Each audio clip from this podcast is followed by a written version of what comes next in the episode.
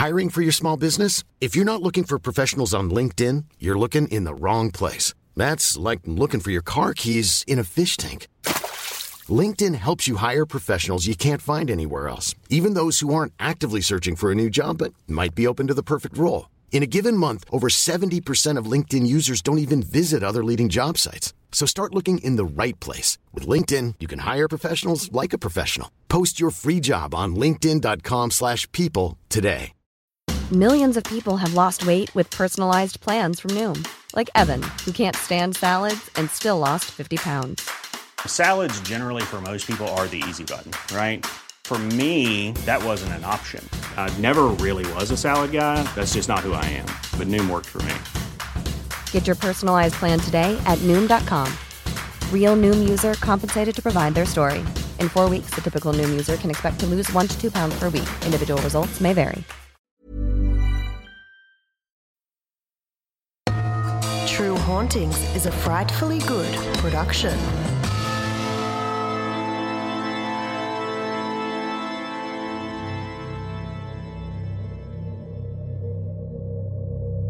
In 1633, the convent of the Ursuline nuns in Loudun, France, became the scene of an outbreak of pure evil.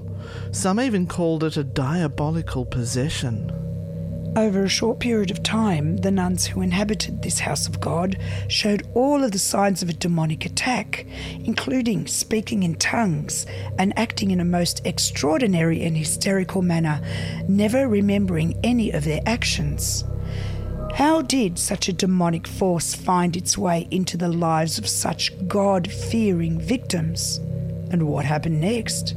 Hi, I'm Renata. And I'm Anne, and in this week's episode of the True Hauntings podcast, we take you inside the cloisters of a nunnery to look into one of the most famous cases of possession that has ever occurred. Anne and Renata have been investigating paranormal occurrences for the past 20 years. They have been at the center of various unexplained phenomena and have witnessed countless ghostly experiences. The duo now turn to high profile cases that have attracted the eyes of the world. Between the dimensions we see and the dimensions we don't, supernatural forces are at play. Evil lurks within the shadows of our homes and in the darkest corners of our minds. It follows us like a shadow forever. This is where nightmares become reality. This is True Hauntings. Hello, Anne. We've got Satan herself on the microphone tonight. How are you doing, Renata? Hello, Anne. this is actually pretty good considering that is. for four days I had no voice whatsoever and I squeaked like a some sort of a um, possessed animal. Yeah, and when we got you giggling, all we could hear was Yeah. it was nothing. Uh, so yes, uh, if you're hearing a little bit of difference in my voice, uh, I do have the back end of laryngitis. But look, it's onwards and upwards, and uh, we have things to do, and Yeah, um, no time, no, no time. time. to be sick. So we're just getting into it. So excuse my my um, raspiness. yeah, so it's all right. I'll forgive you. Thank you. I've still got my dulcet tones. Ah, even though you have shared the lurgy with me, I'm very lucky that it hasn't gone to my voice. You're welcome. I Professional voice user. you. um, we did have a great week, though, in spite of illnesses and things. We had uh, two uh, very unique uh, and uh, private investigations that we did. And when we say private investigations, it wasn't in people's homes, it was um, just our private investigations, no other people. Apart from cousin Steve and Yeah. and maybe a few helpers on Wednesday yes, night. yes.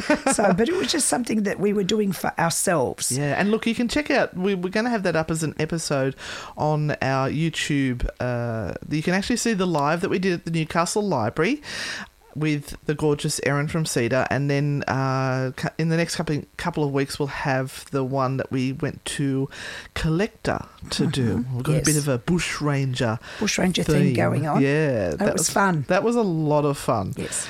Um, yeah, apart from the breakfast, but that that was all right. We got around that. Yeah. I worked out what all that was about. You can listen to the Diary of a Ghost Hunter podcast to work out what happened there. Oh, now I've got a feeling this is. Um, I know it's gone. It's, uh, my brain is like a sieve at the moment. I've had my cold and flu tablets, and I've had my vitamin C's, and I've had my magic mind this morning. So I'm I'm ready for more. Well, this this is one of the most intriguing cases that we have covered up to this point in time. There have been some momentous ones in the 113 episodes that we've done. This one is. Um, Again, I think I may have said, let's do this one, and Yeah, well, I actually found another one about the possessed nuns, and I said, "Oh, this will be a hoot, possessed nuns," and it actually was a completely different case to the one you said. Oh, yes, the ones of There were- Verdon. uh, Look, who would have thunk that there were hundreds of them? Yeah. Hundreds. There's nuns being possessed everywhere. With And- Satan's brides. And oh, look, we are the brides of Satan. Hang around for this one, guys, because this You may is, need a shower afterwards. this, this is an eye-opening one. Uh, I never knew. I did not know this part of history. No. I did not know. Uh, it was surprising to me, and I was raised as a Catholic, um, and I've I've had issues with being a Catholic. I think ever since I was about sixteen. Yep. Um, and have not been one for many many decades. Um, but as as we reveal more of this stuff, it becomes more astounding at um, how history has shaped um, our world. And how we think things are may not necessarily be how they are. It will be up to you whether you think that this ends up being a true haunting or not. I've made up my mind. Yeah, I made up my mind over the- after about 10 minutes into the case. after the two weeks of looking at this case. Because we couldn't record anything last week. No. Because, yeah, we were supposed to record two last week and Yeah. we've done none. Yeah, I had no voice whatsoever. None? None? None. Oh, ho, ho. um, but I'm going to get you to start off with the soundscape and then let's dig into this. And this might be very different to our other podcasts in that it's going to be more of a, a conversation, A discussion. a discussion more than anything else.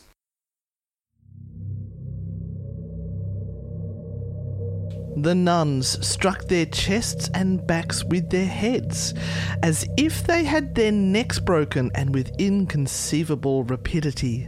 They twisted their arms at the joints of their shoulder, the elbow, or the wrist, two or three times around. Lying on their stomach, they joined the palms of their hands to the soles of their feet. Their faces became so frightful one could not bear to look at them. Their eyes remained open without winking. Their tongues issued suddenly from their mouths, horribly swollen, black, hard, and covered with pimples. And yet, while in the state, they spoke distinctly. They threw themselves back till their heads touched their feet, and walked in this position with wonderful rapidity, and for a long time. They uttered cries so horrible and so loud that nothing like it was ever heard before. They made use of expressions so indecent as to shame the most debauched of men, while their acts, both in exposing themselves and inviting lewd behaviour from those present, would have astonished the inmates of the lowest brothels in the country.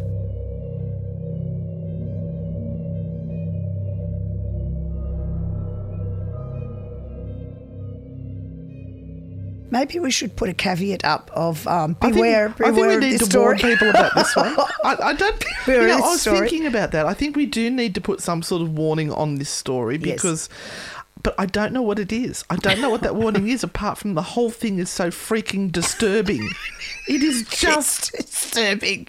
just disturbing. So, um, I know we've probably hooked you in at this point in time, but if Oh, you're did we have a hook? if you're not ready, if you're not ready to listen to um, things that will touch a lot on religious belief, then maybe take this in slowly or stop. Um, but this is history. So Yeah. we have taken our notes from research Mm-hmm. and from information that is out there uh, that n- may well be centuries old. Um, n- nothing that's kind of like yeah, someone wrote a podcast and, and that's all we've we've done. Yeah. We we've spent weeks looking through notes on And this one. I really struggled to stay focused on this one. I found it really difficult to sit down and do the work. Normally, I fluff around for a bit, but once I start, I'm, I'm into it. This one, I had every five seconds, I'm getting up and walking away. I Yeah. just really struggled. yeah, you had to pull away. Yeah. So I'm going to start. Um. And let's let's get into this because the longer we are in these people's We need to get Energy. out of their lives. We just need to get away from Oh, it. Ugh. So, yes, this is a story about possessed nuns in Loudun. And um, possessed nuns isn't one of those things you go looking for um, unless you're looking for it. uh, and um, yeah, most people don't. They will spend their lifetime uh, never going into this part of history. Um, and please don't, I suggest to you. Um, but this is something that did take place hundreds of years ago, and it as you go through this information, you find that this particular story about these nuns is not singular. It is one of hundreds of stories, which I think that is the point that really distressed me a lot. That it's hundreds of stories of this sort of stuff. It became a pattern, didn't it? Yep. So there was a book written by um, Aldous Huxley. Aldous Huxley, one of Raymond's favourite authors. Oh, is it? Brave New World, I think he did. All right, and uh, it was called The Devils of Loudun, Hmm. and it was written in 1952. And then there was another movie made by Ken Russell called The Devils in 1971. Uh, you can find it on YouTube, but I suggest you don't. Please don't. It's I, got, uh, I watched. I watched five minutes and Vanessa I went. I Redgrave Yeah. and what's that other one who was a very famous actor at the time, but a little bit makes your skin crawl. Uh, it's very Clockwork Orange. It's Oh. very weird Yep. yep. So, uh, and look, a bit. It's it's rated R plus. Yeah, it's it. It's not really going to shed any light on what actually happened, um, but you know, two people did try and look at this in a way that they could. Was it Laurence Olivier? Could be. Yeah. he was pretty. Yeah. Um, so the real story took place um, uh, in the 1600s in a convent. Uh, where young nuns were locked away in France, and we have to say this that um, in most cases the the nuns that were in these places were extremely young. Yeah, and it wasn't a calling. Yeah, these were their vital years. These were the years when nowadays, you know, girls would be out there partying and dancing and trying all the things that, you know, you shouldn't, but you do. Um, and in this case, these girls were put away Yep. And not to be touched. A little bit like the Vestal Virgins. Yes, you that we know? were talking about the other day. Yeah, if you lost your virginity, uh, you were no longer seen as valuable. Yeah. Yep. But they were also um, put in there if they couldn't marry them off because they were too ugly. It's it's or there was something wrong with them. They didn't look perfect. They were all put off in the nunnery. Yeah. Yeah. So Um, as I said, not a calling. It's not like they they wanted to give their lives to God. They were forced in there. Yeah, yeah. And I, I actually wrote here um, this story is uh, more complicated and has more twists in the plot than a bag of pretzels. oh, it was my first moment of going, oh my God, what are we doing here? So let's talk about the Ursulines first. So in 1535, um, a woman called Angela Merici. Um, so she, her dates are 1474 to 1540. They, she founded a gathering of lay women who she called the Ursulines. Now they lived separately, but in their own homes, and they undertook apostolic and educational works with girls and women. Ah, looking after ladies. Yeah, so this was a way, a roundabout way of educating girls and women. Now, uh, there are kind of two thoughts here. Girls, women didn't get an education in those years. But there were many women who felt the pull of being drawn into working uh, in a spiritual way. So this was like a bridge uh, between lay people and nuns. So they kind of weren't really nuns, but they weren't really lay people anymore. And this was approved by Pope Paul III in 1544 for this movement to happen. And these women then were organized into, into communities and set up, and they were supervised by the local bishops. Nothing could, nothing could go wrong there. What could go wrong? Yeah, I just found a little quote that I had in here um, uh, about the the cloistered nuns. Oh, where was it? Something about very pretty apart from a hunchback. Oh, now they yeah, women did want to take an active role in religious life. I think they saw it as an aspiration and something to maybe get them out of their their cycle of poverty.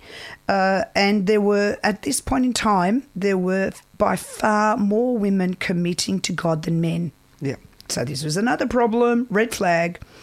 So the Ursulines, they could get an education and they became authorities within their community at a time when normally women weren't granted any status at all. So there was protection there. Yeah. Protection. yeah, behind the walls. Yes. But the rule was that they could only teach reading, writing, and sewing. Oh, okay. Reading, writing, and sewing. That's all they could teach. Well, reading and writing is a good start. At least Yeah. you get some education in there, and sewing. Well, you know. Now, during this time, there were a few things that were going on in Europe, which is another uh, overarching thing that we need to look at when we look at this whole time. The witch trials were at their peak in France, and the plague, plague, plague, plague had hit many towns in France, and Loudon was one of them. Now, over 4,000 people died in that town. And also, on top of that, there was a terrible angst between Catholics and Protestants. Oh, even back then. Everywhere, everywhere. Wow. So you had Catholics and Protestants. You had, you know, a, a certain percentage of the population that had died from the plague, which was thought to be brought on by uh, Satan because of the evil of the people. They, they weren't paying enough attention to their religious guides, uh, and they um, it, the witch trials were happening. So the Loudon possessions, which were very well documented, were amongst the most notable and scandalous episodes of demonic possession in France in the 17th century. Now, we've got to remember the date, 1600s, very, very important.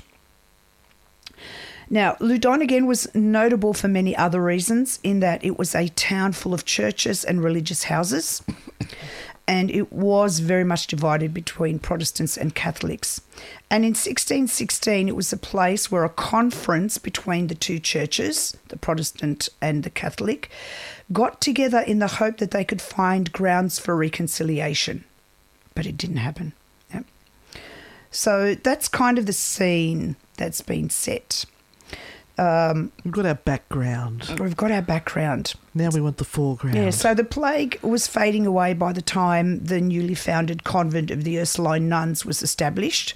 Some of these Ursuline nuns were well connected aristocrats. Um, and uh, yeah, uh, the daughters of well uh, connected aristocrats were placed in there again for safekeeping and for education.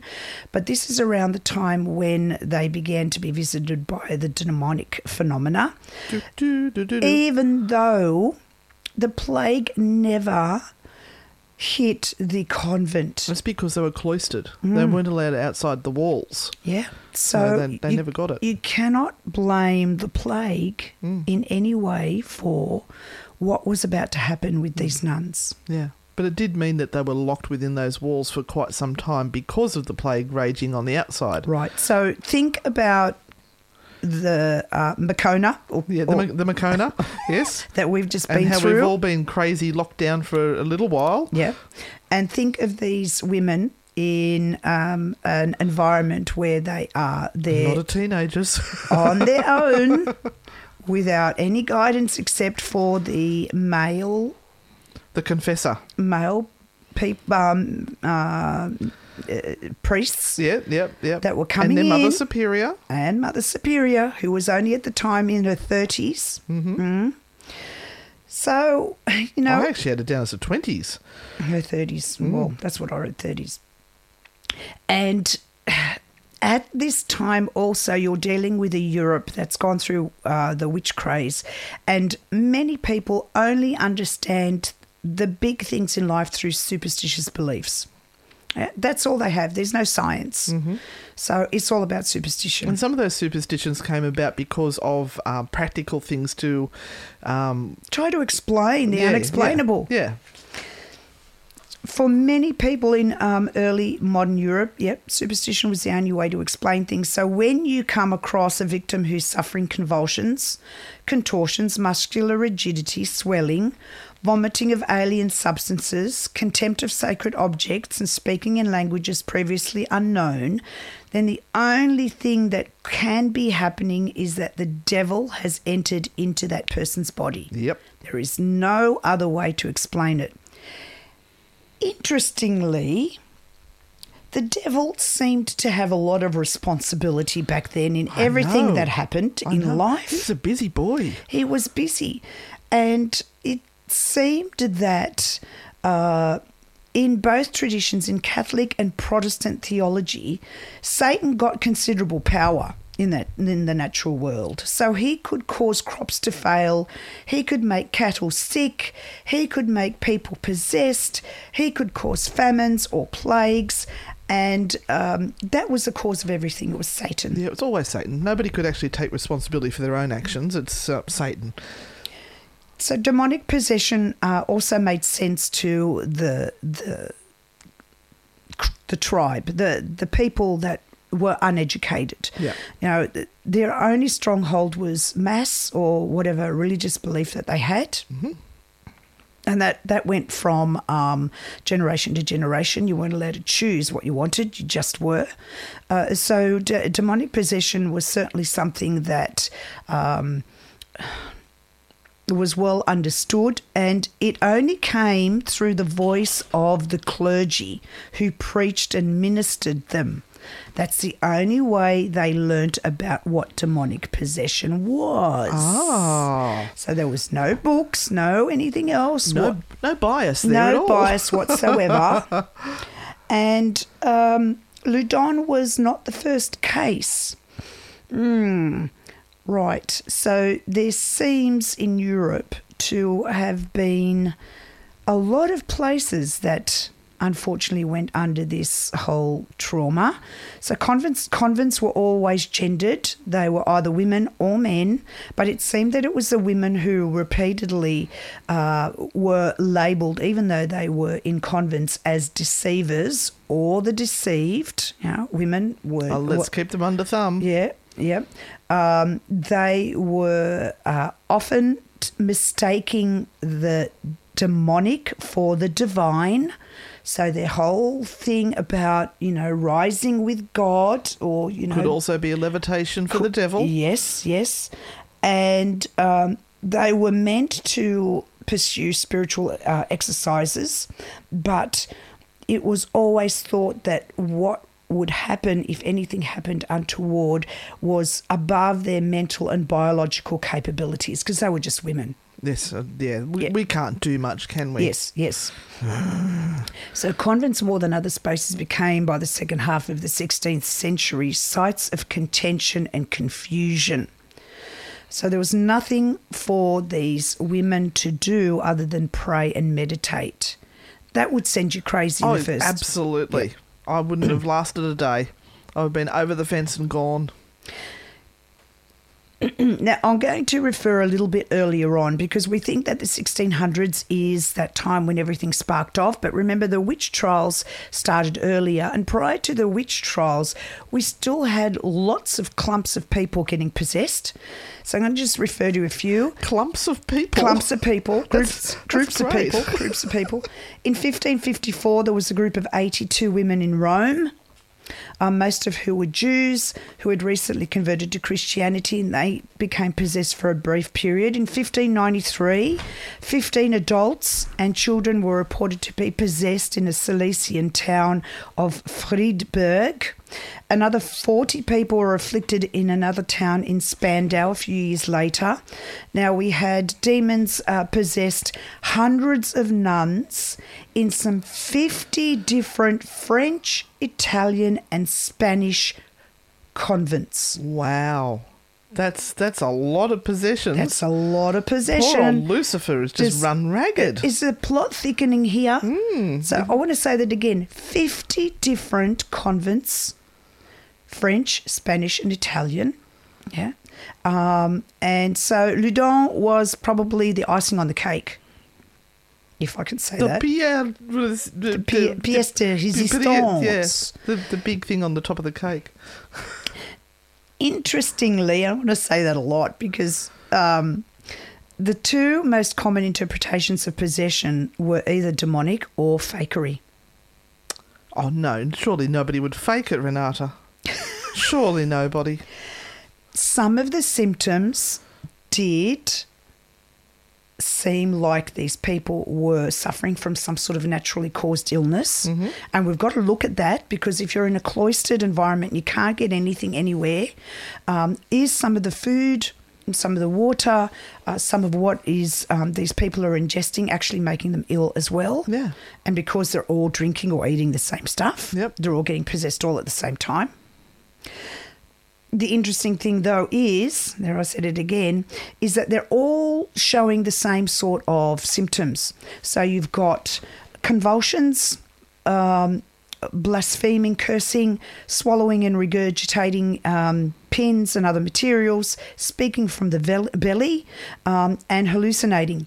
Interestingly Speaking enough, speaking from the belly, is that when you get your rolls of flab and you go, it, hold on, as you wiggle it up and down? ventriloquism. oh. All of these things that I just mentioned can be falsified. Yeah. And guess what they were doing? They were learning this stuff from each other. Oh no. They were learning it. Now, sexual stuff. Oh naughty nuns. Sexual stuff. Guess which group of uh, religious orders had the sexual stuff going on and which didn't? Uh, Remember, we've got Catholics and Protestants. the Catholics. Yes. The naughty Catholics. It was only the Catholics that ever, in any of the stuff that we've looked at so far, kind of mentioned the sexual urges, the exposure of self, the um, the the words. Protestants had none of this. Oh. Isn't that weird? Well, the, uh, the Catholics always have to be more grander than the Protestants. Always. I, I was Catholic too, so. Um, now, I'm sorry, people. I'm sorry, but We did this give is- you a warning. We This, did this warn is, you. This is stuff that has been researched, and uh, there are people that have spent their lives in universities looking through this stuff. Do you know the most common method of learning how to do possessions? Uh, no. The sauce. You know what the sauce is? The sauce, tomato, barbecue, hot chili. I don't know. Sweet chili, maybe. The Bible. What? The Bible. Oh, because they talk about people who have been possessed and what they do. Yes. So they copy it. Yes. yes. Oh, oh. Now, because the scripts in the biblical accounts were brief and undeveloped, underdeveloped, um, early modern demo- demoniacs, and that's what they were called, uh, usually preferred to follow the scripts in more recent possession narratives. So I'm reading here. Um, possession cases were published, and the nuns of Loudun had read Sebastian Michaelis's admiral, ad, admirable history of the possession and conversion of a penitent, which was written in Jeez, that's a riveting title. Oh, it was French. I had to actually um, translate it, get it translated. I had no idea what it meant. I hope it didn't cost you too much. No. so this is um, Michaelis's admirable history of the position and conversion of a penitent, written in 1613 uh, to justify the persecution of Louis Gaufridi in 1611. Now, Gaufridi, let's go there for a second. Freedy. Okay. Um, this might go longer for an hour than an hour, guys. Yeah, she, she's getting worked up. I can see it from here. So the Gaufridi affair was about a 17-year-old aristocratic girl who fell for a parish priest. Oh. Now, 1617, Madeleine de Demadulu de la Palude entered the Ursuline convent at Marseillais, where she confessed to the superior. The shoulders are going Marcelet. uh, where she confessed to the superior that she had been intimate with Gaufridi. Now, why she did this? She was 16. Oh, because I reckon he had 17. spurned her and she's getting her revenge. So she blabbed her mouth to Mother Superior that this priest had had his way with her, or she with him, and Mother Superior decided the best thing to do was to send her away, uh, as far away as she could from this this particular um, person.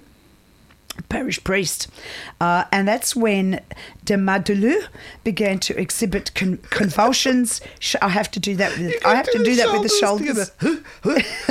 Uh, she started to exhibit convulsions, shaking, symptoms uh, that were taken as demonic possession, and the condition seemed to be contagious. And other nuns began to show symptoms straight away. Now, all attempts of exorcism, and yes, uh, every time a case like this came up, all the exorcists in the area that were available would rush into these centres and try and exorcise them. And there were numbers of exorcisms that would go on. Yep. So um, there was a priest at A, AIX, uh, who confronted Gaufridi about the confession of this young woman, and sh- he denied it. Yep. He was arrested, imprisoned, and Gaufridi was tortured in some of the most horrendous, horrendous ways mm. possible. Mm. Horrendous. Yeah, I, I believe you because the research I've done with this case is just like mind blowing. And they'd stop just before he died.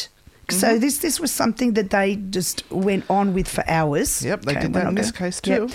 And uh, eventually he confessed that he was a magician and that that he, that he had breathed enchantments and corrupted on her uh, several times.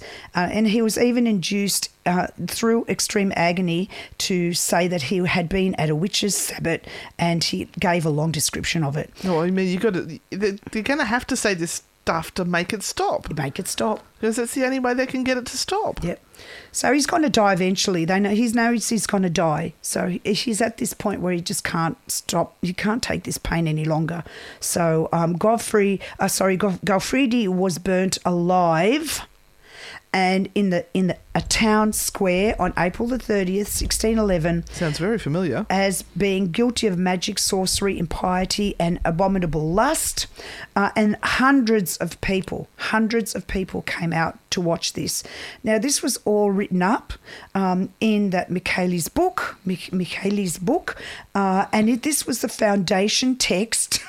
For French demoniacs. Right. This is what they all learnt off. Now, the Loudun experience happened 20 years later. Right. So, I mean, you got to remember that we don't have the internet back then. They didn't even have a good access to books, and things were sort of copied slowly, so it would have leaked out across the countryside, and eventually people would have got hold of it. And I, I could see why it would take 20 years for it to uh, kick off somewhere else. Ryan Reynolds here from Mint Mobile. With the price of just about everything going up during inflation, we thought we'd bring our prices down. So to help us, we brought in a reverse auctioneer, which is apparently a thing. Mint Mobile unlimited premium wireless. Ready to get 30, 30, bit to get 30, bit to get 20, 20, 20, bit to get 20, 20, bit to get 15, 15, 15, 15 just 15 bucks a month. So, Give it a try at mintmobile.com slash switch. $45 upfront for three months plus taxes and fees. Promo rate for new customers for limited time. Unlimited more than 40 gigabytes per month. Slows. Full terms at mintmobile.com.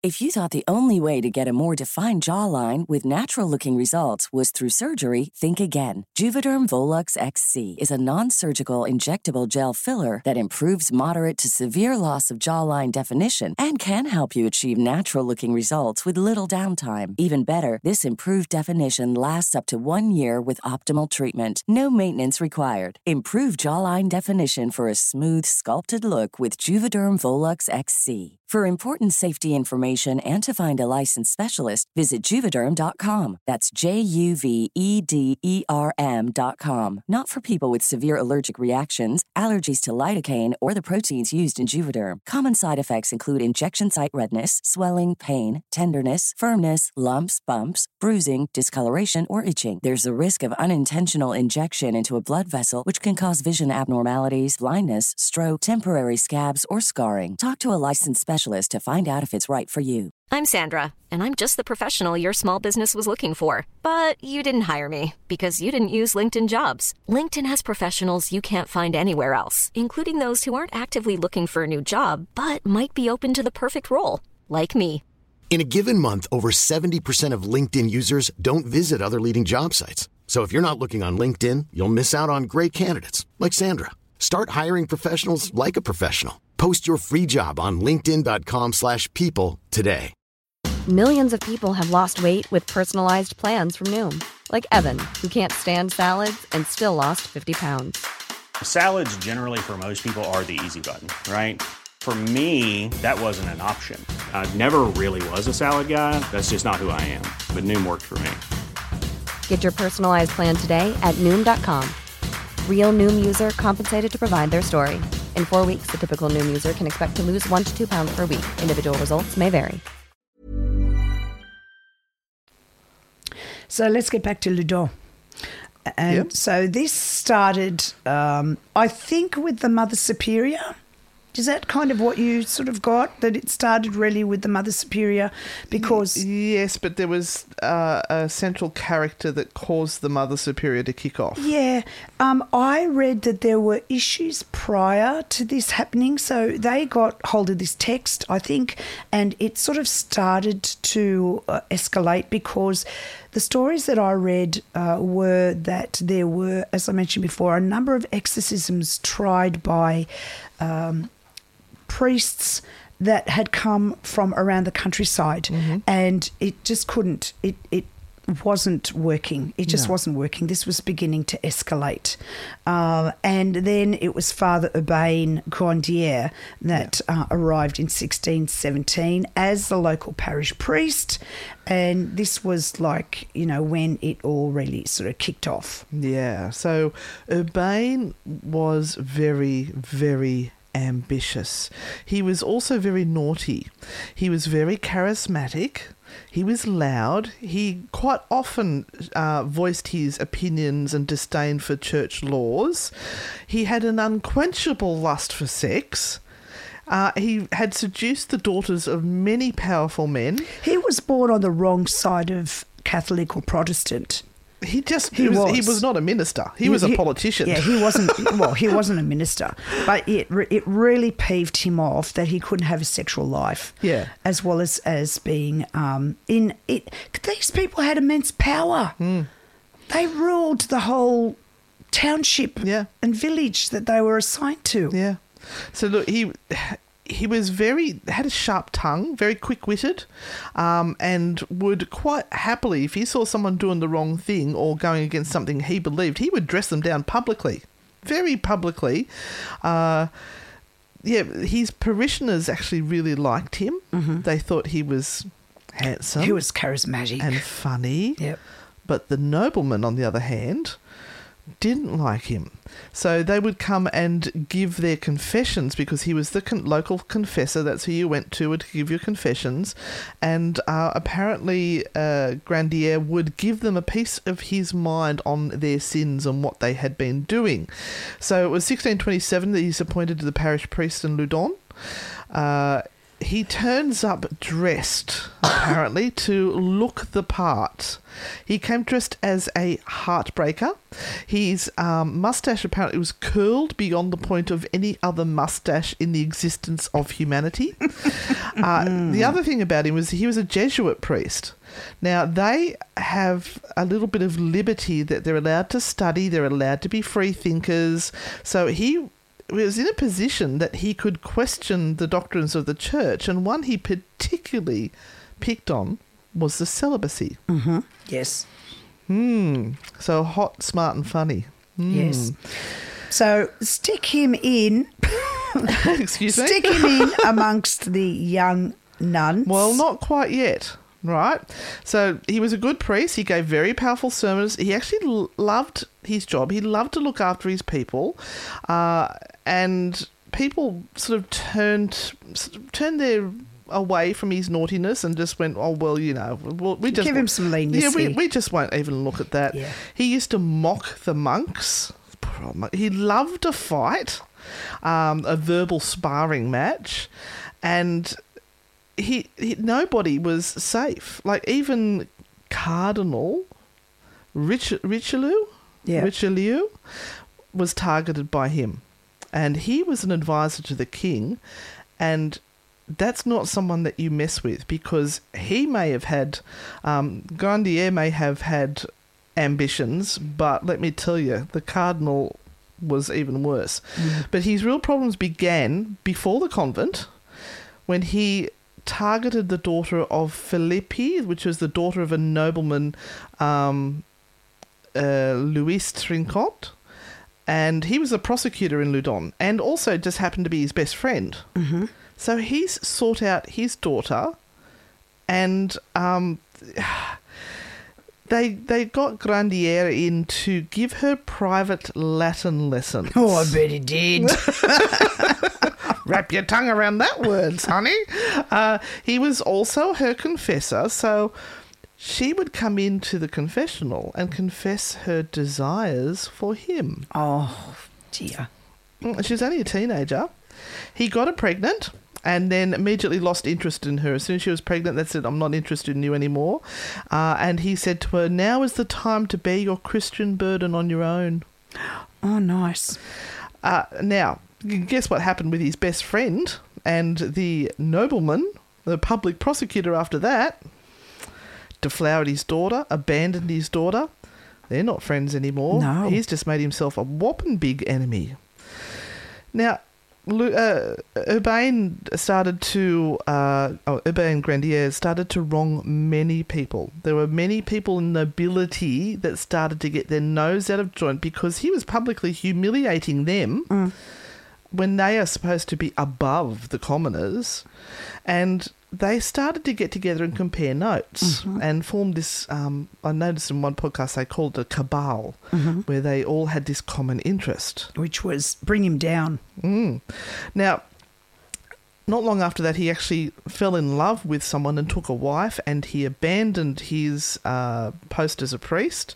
He did his own ceremony in secret, so he married himself to his wife in Nice, secret. nice. Uh, even though he, he felt that he was justified that he could take a wife, as no man could be possibly be expected to be celibate. It's impossible not to, he said. Now, this is where the the upper people started to turn on him. Uh, there was another enemy, Pierre Manal, advisor to the king. Now, he'd been courting uh, Urbain's now wife. And he'd been courting Madeline for years and years and years with no success. And then Urbain, you know, Grandier has just walked in in a heartbeat and snatched her up and uh, married her. So he was angry. He found Urbain and actually beat him with a cane. But that didn't satisfy him. He wanted more. He brought immorality charges against him. And that was the first time that he was threatened with being burned at the stake. So that, that was the first time. But uh, he had other priests testify that he had. Oh, sorry. And part of that trial, they said that some of the priests testified that he committed sex acts on the ground of the church. So his punishment was fasting on bread and water every Friday for three months. Oh, that's oh, that's Now, awful. Instead of being burnt at the stake. Awful. Right? Not not good if you're doing On- on- keto. Not a torture. now, the reason why he got such a lenient um, se- uh, sentence yeah. is because the person that was judging him had his own secret wife and was up to no good as well. Oh, right. So he couldn't exactly go and point Yeah. the finger and say, hmm. Yeah, yeah. All right. Now, he could have just disappeared then and enjoyed his wife and, and, and just. But he Eating enjoyed. his, eating his bread and water yeah, he, he actually enjoyed challenging people and getting them riled up. It was Mhm. something he loved to do. But now bring on the nuns who are cloistered away, Mm-hmm. right? They're hidden in there. And uh, Mother Superior Jean, Jean, Jean de Jonday, uh, Who? Yeah, Jean, we'll call her, the Mother Superior, she heard about this man and she started to obsess over him. And because the nuns were cloistered, they relied on the gossip from the outside Yes. world. So they were hearing all about this Urbain person and how handsome he was and the wonderful sermons that he gave. And this Mother Superior, oh, there goes my microphone spinning. Mother Superior Jean, Je- Je- Je- Jean, I can't say it, Mother Superior. Um, she this is the one where they said she was quite pretty, pretty apart from a hunchback. She was aggressive and sarcastic and she went to the convent for being a horrible teenager and she was very good at doing the game of thrones. She was very good at the political game. Now she sucked up to the mother superior that was there and eventually took her spot at a very very young age. So this woman has ambition as well. And sounds like she's not terribly nice. Hmm now, at this stage, Grandier had never laid eyes on these women, never met them, had nothing to do with them, but the Mother Superior started to campaign to get him there as their confessor. Mhm. She wanted him. Mhm. In oh so many ways, she wanted him. This is the wrong people. If you've heard of manifesting, this is the wrong type of manifesting because they did. They started to manifest this man Yeah. into the convent. Yeah, and like it, the the legend became bigger than the reality because of all the little whispers behind the, the mm-hmm. hands and oh the fluttering of the the heart and the eyebrows. No, mm-hmm. the eyebrows, eyelashes. So look, this Mother Superior Jean uh, was quite repressed, but she lusted and she obsessed over him and she wanted him, and but he very But she hadn't seen him. no, no, only just by word of mouth. Now, the convent's uh, confessor died, and she started to move heaven and earth to get him there, but he declined in a nice letter to them saying, I am not worthy of the honour to be the convent's confessor.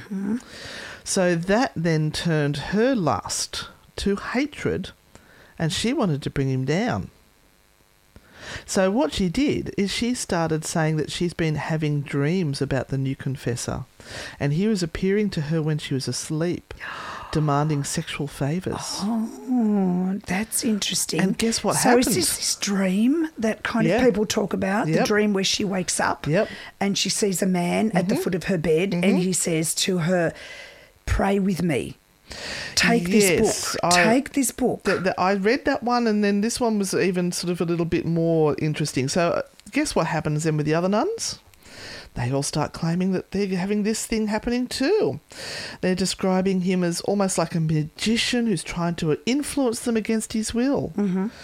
They claim then that their dreams now become visions. And there's a Uh-huh. difference between dreams and visions, and they pointed the finger at Grandier, who they believed had some sort of incubus style power over them, allegedly. Hmm. Now, look, this could have all disappeared rather quietly, but some of the nuns were bored. and the the convent was allegedly haunted and some of the older nuns really believed that there was some entities or something within the, the convent and at halloween apparently some of the younger nuns decided to dress up as ghosts and sort of run around trying to scare people and scare the children and the the older nuns believed that the younger nuns were being possessed and influenced by this incubus demon or whatever it Ah, was right, right. yeah. so that's when the older nuns said that they um, believed that Satan was amongst them. Yes. Mm. Making them lust after Grandier. Yeah. Now they had the new confessor come in. All right, it wasn't Grandier, and he just happened to be one of the ones who hated, hated Grandier. Oh. So what did he do?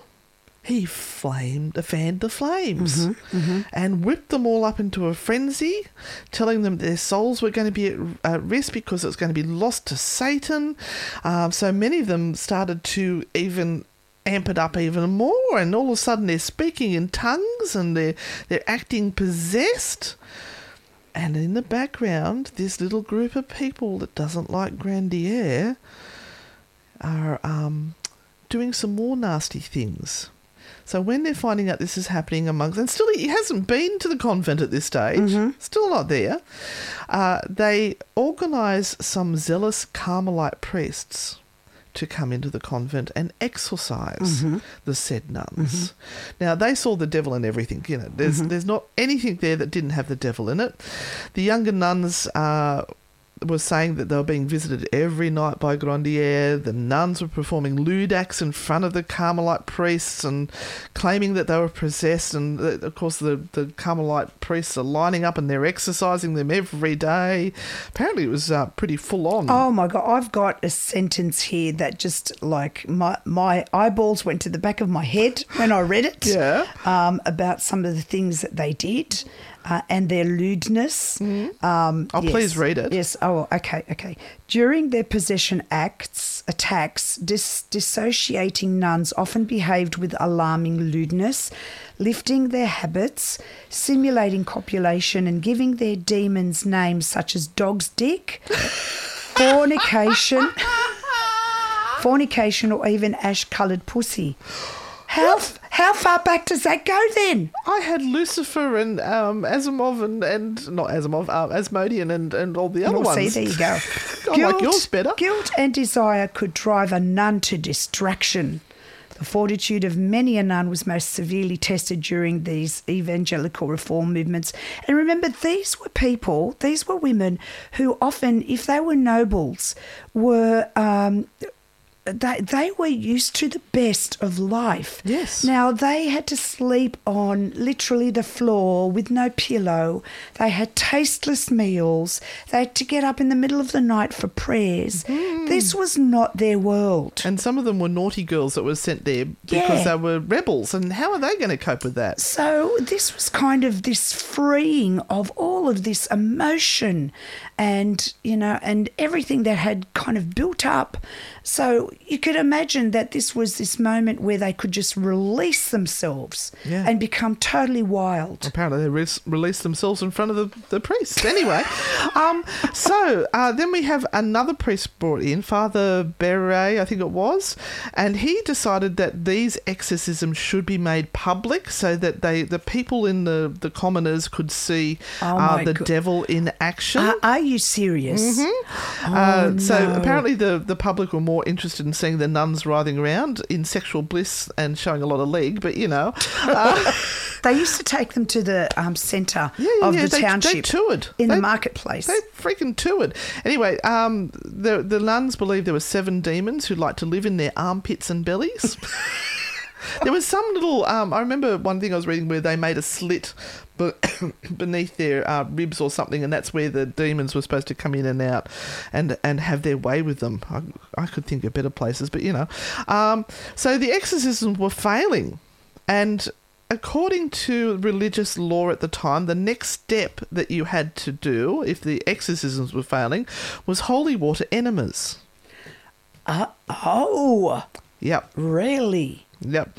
Now, the Sister Jean uh, was still claiming that Grandier had put the demons in all of them, uh, and she started to try and turn the public against him. Now, this is also the time we have the Malefice, Malachor, Maleficarum. Ma- Mal- Maleficarum. I can never get remember what that is, um, and that was saying that if you have any dreams or any visions, they could all be used in testimony to prove that you were a witch. Uh huh. So, if you had a dream, that was proof. Right. So, of course, all these nuns are saying they're having these dreams, Okay. and that becomes proof. Hmm. Uh, now, yeah, I just had to find my notes. Okay, now it's it's start. We we thought we had a rabbit hole. No, we go, we're going down a whopping big hole now. So, demons possessing bodies could incriminate other demons. Right, so we've now got the nuns who are possessed, yeah, and they could then point the finger at somebody else in the town and say, You've got a demon in you as well, because I'm a demon recognizing another demon. So this is like Salem witch trials. It is. There is so much crossover going on here. So, the problem is that isn't Lucifer and Satan supposed to be the father of all lies? So, why would demons all of a sudden be telling you the truth? And why would the church accept that uh-huh. as all of a sudden. So, what they did is that they changed things around for this trial and they made it so that it was true because.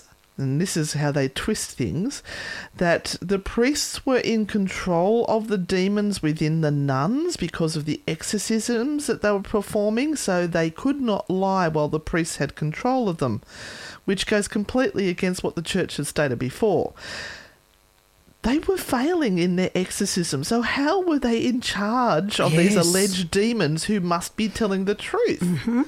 It's not making sense at all. But you've got to blame someone.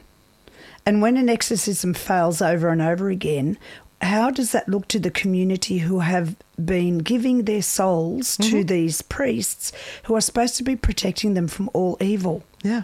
You've got to turn it around in some way so that it um, allows the priests to get away uh, with their failure and, and not be looked at as um, being in cahoots, I guess. And look, by this stage, this has been going on for a while, and uh, some people started to realise it was getting a little bit out of hand. So the chief magistrate of the town said, "This is just all a mass, mass um, delusion. You're, Uh-huh. you're all whipping each other up into a f- uh, frenzy," and ordered the exorcisms to stop. The priests who were doing the exorcisms were hopeless. They could barely speak Latin, and most of the time they were making stuff up, uh, and they were shoving fingers into, as this podcast I was listening to, holes or orifices. They weren't following the, the church guidelines at all, but they were creating a good spectacle. Yep. Oh my God. And this was in front of the townsfolk. That- So the poor old nuns actually started to have real breakdowns at this stage because they couldn't earn any money. They they earned their money by schooling children uh, and teaching, but parents were taking their kids out because they don't want their their kids being in with demon possessed nuns. Think about it. So they loved running their school, but they had to stop because people were pointing the finger at them. Now, Cardinal Richelieu, Richelieu we all know my, my Yeah. pronunciations are great, comes back onto the scene. Now, remember, we've got this cabal that's working in the background. Yep. Uh, now, there is supposedly a letter that was found written by Grandier, the, the confessor that's never met the nuns, that roasted the cardinal. It was an anonymous letter, but they convinced the people that Grandier had written it, but he actually hadn't. Now, Richelieu is a very, very powerful man. He sits next to the king and advises him. So, after this, the um, chief magistrate tried to get the trial off and get rid of it because it was just ridiculous, he got it back on track. Now, the reason why he was doing this is because he wanted more power. He's trying to whip up a frenzy in France to say that Satan is now invading France, and that was going to then lead him to being the the Saint Michael archangel with the sword and and mm-hmm. give him Status. troops and Yep, and yep, everything that money, he every, anything that you could possibly want. you can have it if you keep Satan off our shores. Yep. So now we've got him sticking his fingers in the orifices trying to get what he wants. Uh, now, at this stage, we've got Grandier, the the confessor, who was very handsome and smart and quick witted and liked to make people angry. His friends have said, There's stuff going on. You don't even know about it, but you're being accused of all this stuff. You need to get out of town. You need to go away. Uh, but he went, No, no, this sounds like a good fight, and the truth will come out. The hmm. truth will come out. But he was arrested, and they searched his library, and they didn't find any pacts with the devil, but they did find that letter, mm-hmm. Which was probably planted. Planted. But I, I did see another letter somewhere in another article, which was supposed to be a pact with the devil, and it was Yes, signed by various people. Yes, yep. So And people were convinced of this, and this was one of his downfalls. This, Yeah. this letter, Yeah. um, and we will post this letter up on the True Hauntings um, fans podcast page. It's it's quite interesting. Now, they couldn't put him into an ordinary prison because he is a demon. So he was put into, oh, I can't remember whose house it was. It was one of the people's houses, into the attic and bricked in because What? they worried he was going to fly out of the chimney. Oh my goodness! Now, at this stage, the nuns were getting a little bit tired and they started to be a little less possessed. Oh gosh, that's hard work. But the church didn't like that. They said, no, no, no, no. You can't be less possessed. We need you to be possessed, and we're going to take you all around the countryside, showing you to different churches that these are the possessed nuns, and you all need to come back to God so that we can look after you. So that's what happened. They shipped them all off, and uh, they had to say how um, Grandier was lusting after them and what he had done to them. So they're cementing this this man's fate. They are sta- literally cementing literally. into a wall. Yeah, so they started to embellish their stories. They started to accuse others because we've got this whole demons that can, you Uh-huh, know, point the uh-huh. finger at other people. Um, now they started to point the fingers at the priests who are exercising them. And it all started to backfire a little bit. Mm-hmm. However, Richelieu, the cardinal, and the king were never accused because that was just too high. Mm-hmm. So the nuns claimed that Grandier had become the high priest to the devil, and they were all princesses of Satan. Uh, now, the, the Mother Superior went as far to say that he has five marks. Grandier has five marks on his body. Because remember, if you had a birthmark or something, that was a sign that devils sucked on your skin. I've got a birthmark on my finger. Um, and that he was in league with the devil. And apparently, these are places that if you put a pin or something into it, you can't feel it because there's no pain because it's a mark by the devil. So. You're going to love this. Um, she claimed that he had these marks one on his shoulder, two on his butt cheeks, and two on his testicles. Oh, oh, the ultimate, Yeah. ultimate. Yeah. Now, the normal way that the surgeons tested it was to, was to just get a pin and go boop and Yeah. to see if you reacted. Yep. But that wasn't good enough, was it, for No, them? not for- no, not for Richelieu. No, they got the needle and drove it all the way into the bone. Oh, maybe not with the testicles, No. but you know. Oh my goodness. Yeah, so they found two spots where he didn't react. And they said because of this, because of science, they have proven without a doubt that Grandier was a witch. Now, the reason he didn't react, because at that stage he'd passed out from the pain. Mm. Yeah. Oh, and then of course the nuns are still going. They're running around the place. They've started to vomit up. Um, I think they said packs. It was something they were vomiting up that was uh, going to show evidence of demonic possession. So people would then sift through the vomit, look, looking for evidence. what a job! Oh, Sister Teresa's chucked up. Can you go get that, please? We need to sift through it. Um, and they found things in their vomit, such as grape seeds and nail clippings. And also, one of the others claimed they found a piece of a child's heart, Oh. a burned Eucharist, and the semen of Grandier. Oh. Now, mm, how do we know that it was the semen of Grandier in their Oh. vomit? Now, this oh, this was great. So can can can everyone see this hysteria that has been Just- created? I haven't finished with the I- semen of Grandier, There's- go on, please. Okay. So he was walled up, remember, in his prison. Yes. He can't get out. Yes. So how's his semen getting into their stomachs? Yes. Well, apparently, this is how he rewarded the nuns for being faithful to him by putting semen in their stomach from his prison walls. Oh. Wow. That's that's a magician. I know. I know what a talented man. so, now, this is at this stage, other priests are starting to query the alleged possessions because it doesn't fit the standard rules of super strength, uh, clairvoyance, there's no levitation. They did have the speaking of tongues, but it was gibberish.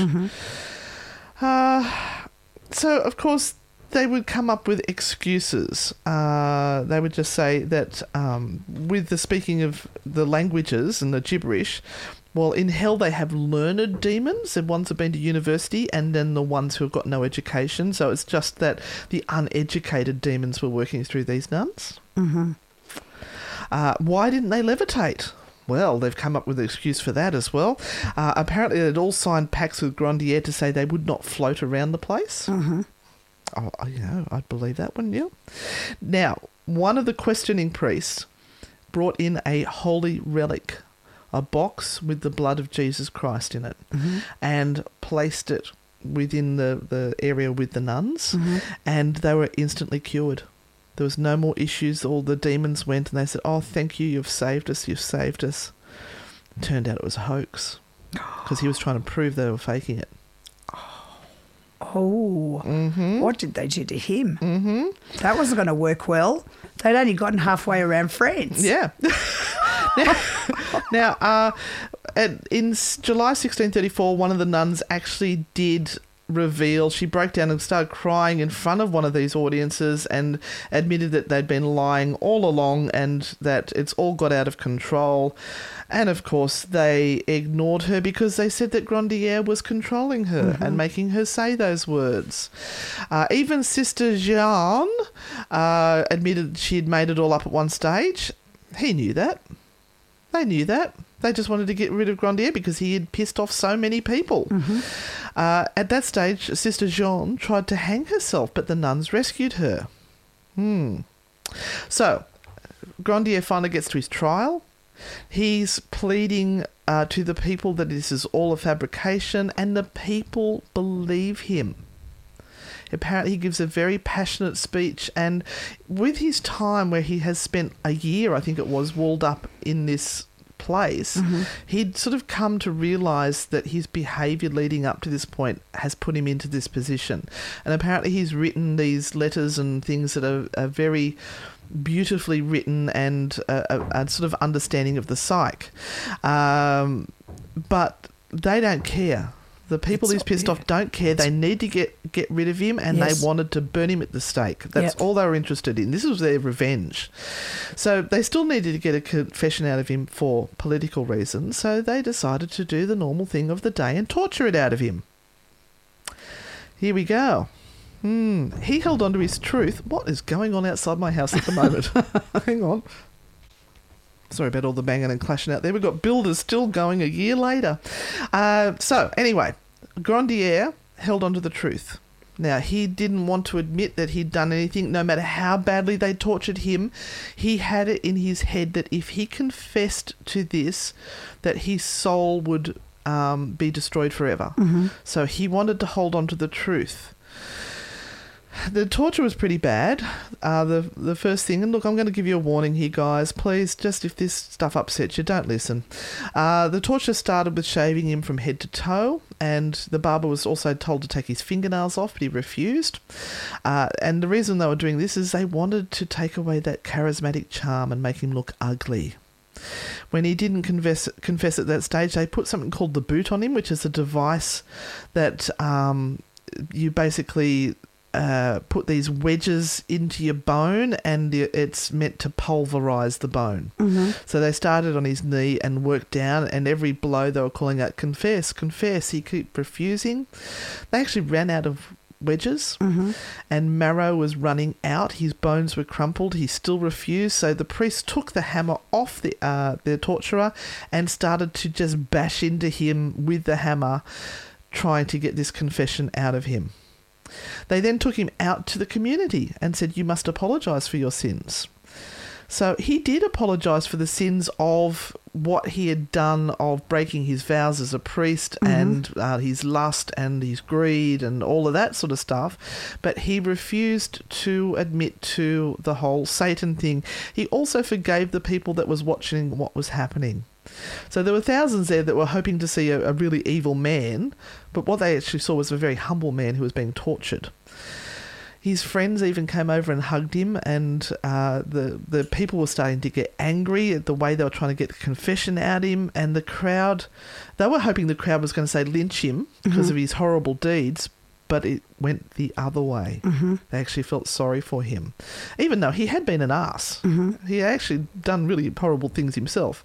He was then brought to the nuns to apologise, and he refused. I'm, I'm, I cannot believe this man is still alive. So instead, uh, he didn't apologise to them, but he offered them forgiveness for what they had done. Mm-hmm. And then they took him to the square to burn him. And across, when he- when they were taking him up to the pyre, he could see his former friend, the, the one he'd um, deflowered his daughter, and some of the other people, all sitting there and, and sipping wine and raising a glass to him. Have to say, ha ha, we got you. Now, this is getting pretty horrible. I'm just warning you again. They led him up to the pyre, and the captain of the guard offered to strangle him once he had spoken his final words so he wouldn't feel the burn of the flame. But the exorcist refused to let that happen. So, what the exorcist did, as the uh, executioner is trying to lead him up to say his final words, the exorcist is running around lighting fires on the pyre to start the flames going up. The exorcist started to uh, beat him with an iron crucifix every time he tried to have his final words. And then they would get holy water and douse the flames a little bit to calm it down so he wouldn't die from smoke inhalation. They wanted him to die from the flames. When he actually, they thought he had died because he was charred and hanging there, he actually managed to say, I forgive my enemies, and fell off the stake and into the ashes. Oh my gosh. Now, the nuns did keep up the possessions for a little bit longer, but nobody was really interested anymore. They'd got what they wanted. Mhm. Uh, apparently, Sister Jean, the, the Mother Superior, tried faking some miracles to get herself canonized. They weren't really interested in her either. They ignored her. There were a lot of priests involved in this trial, uh, and the ones who had faked stuff and made stuff up, very strangely, died not long after with mysterious circumstances for many of them. Mm. So, The answer is no. is this a true haunting? I just need to go and have a shower. It's so horrid. It's terrible. It's terrible. Um, There, there's no words. No, there's no I words. just need to get rid of this story. It's just so disturbing. Yeah, and, and this this was happening en masse. Like we said, this this was not a um, it was a terrible time in history. This was happening everywhere. And We haven't even touched on other stories about the burning of witches or anything like that. This is kind of this first story that we've hit on that um, talks about the religious and political implications uh, that great power had and how it could influence people who were not educated and who only heard um, words and topics that were extremely biased. Yep. That was the only way they they heard about things, and their desire, just like we have now, for spectacle, for looking at other people being hurt and having difficulties in their life because it took away from the pain that they were having in their lives. Look at all the shows that are on TV. I'm oh, married at first sight. Married at first sight. Don't you just love every time somebody's get a heartbreak or Yeah. Somebody says something horrible? Yep, Have we yep. changed? No. Survivor? Absolutely not. We're tamed down a little bit, but not.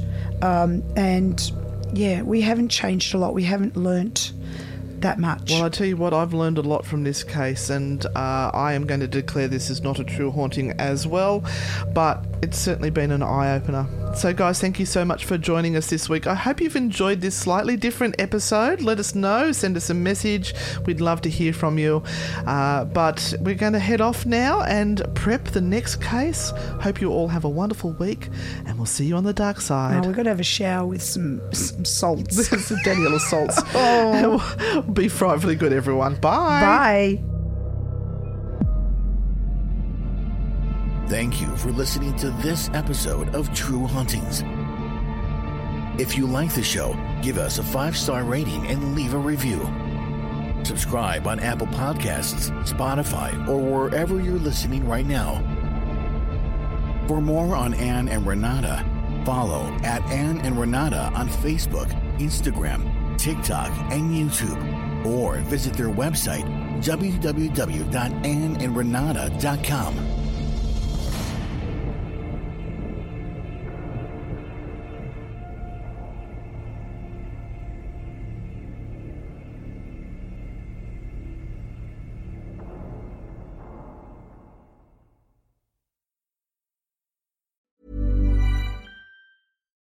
Hi, I'm Daniel, founder of Pretty Litter. Cats and cat owners deserve better than any old fashioned litter. That's why I teamed up with scientists and veterinarians to create Pretty Litter. Its innovative crystal formula has superior odor control and weighs up to 80% less than clay litter. Pretty Litter even monitors health by changing colors to help detect early signs of potential illness. It's the world's smartest kitty litter. Go to prettylitter.com and use code ACAST for 20% off your first order and a free cat toy. Terms and conditions apply. See site for details.